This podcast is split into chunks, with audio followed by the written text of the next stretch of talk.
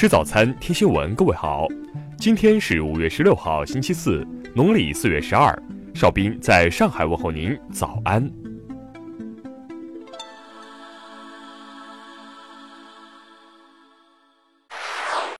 首先来关注头条消息：顺风车司机上传多部偷拍女乘客视频，竟然获赞上百万。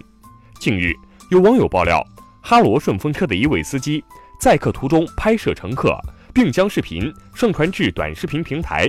据了解，这位网名叫“哈罗严校长”的司机，在某短视频平台上共上传了三十个载客时拍摄的视频。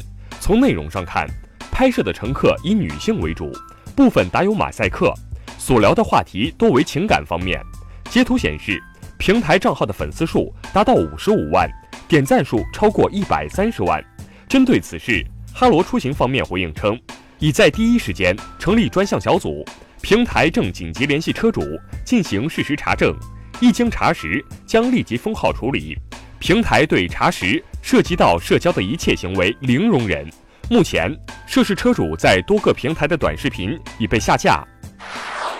听新闻早餐知天下大事，国务院十四号召开常务会议，确定十一月底前。将在全国全面实施携号转网。最高法、最高检十五号下发通知，国家赔偿金标准增至每天三百一十五点九四元，该标准较上年增加了三十一点二元，自二零一九年五月十五日起执行。四月份全国城镇调查失业率为百分之五点零，比上月下降零点二个百分点。全国企业就业人员周平均工作时间为四十五点四小时。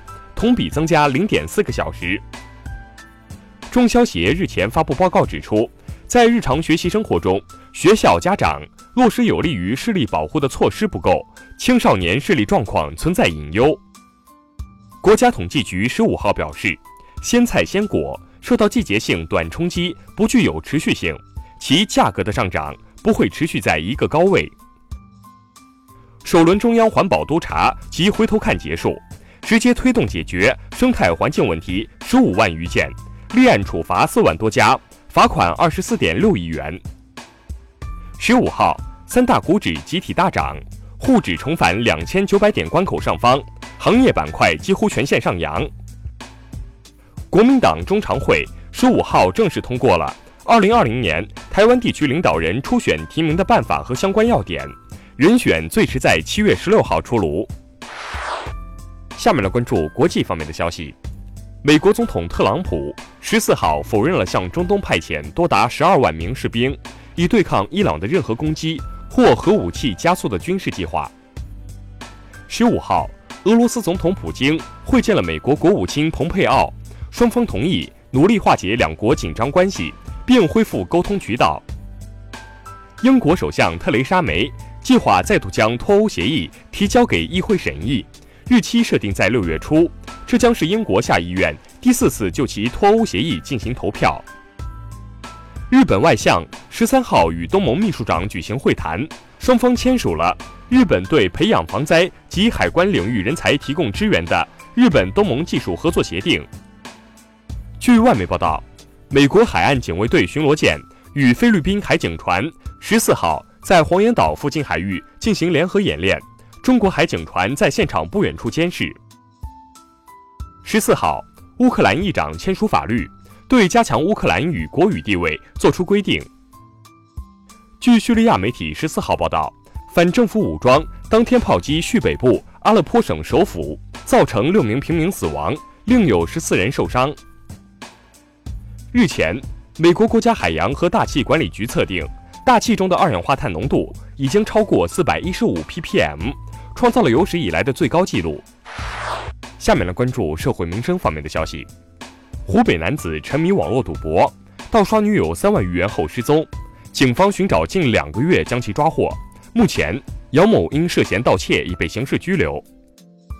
近日，山东滨州一交警开警车不系安全带被市民拍下并发到网上，交警支队调查后对该交警作出罚款五十元、记两分的处罚决定。近日，湖南男子疑似精神病发作，放火烧家，村干部上前制止时，被放火男子伏击，头被砍破。目前，放火男子已被送到精神病院。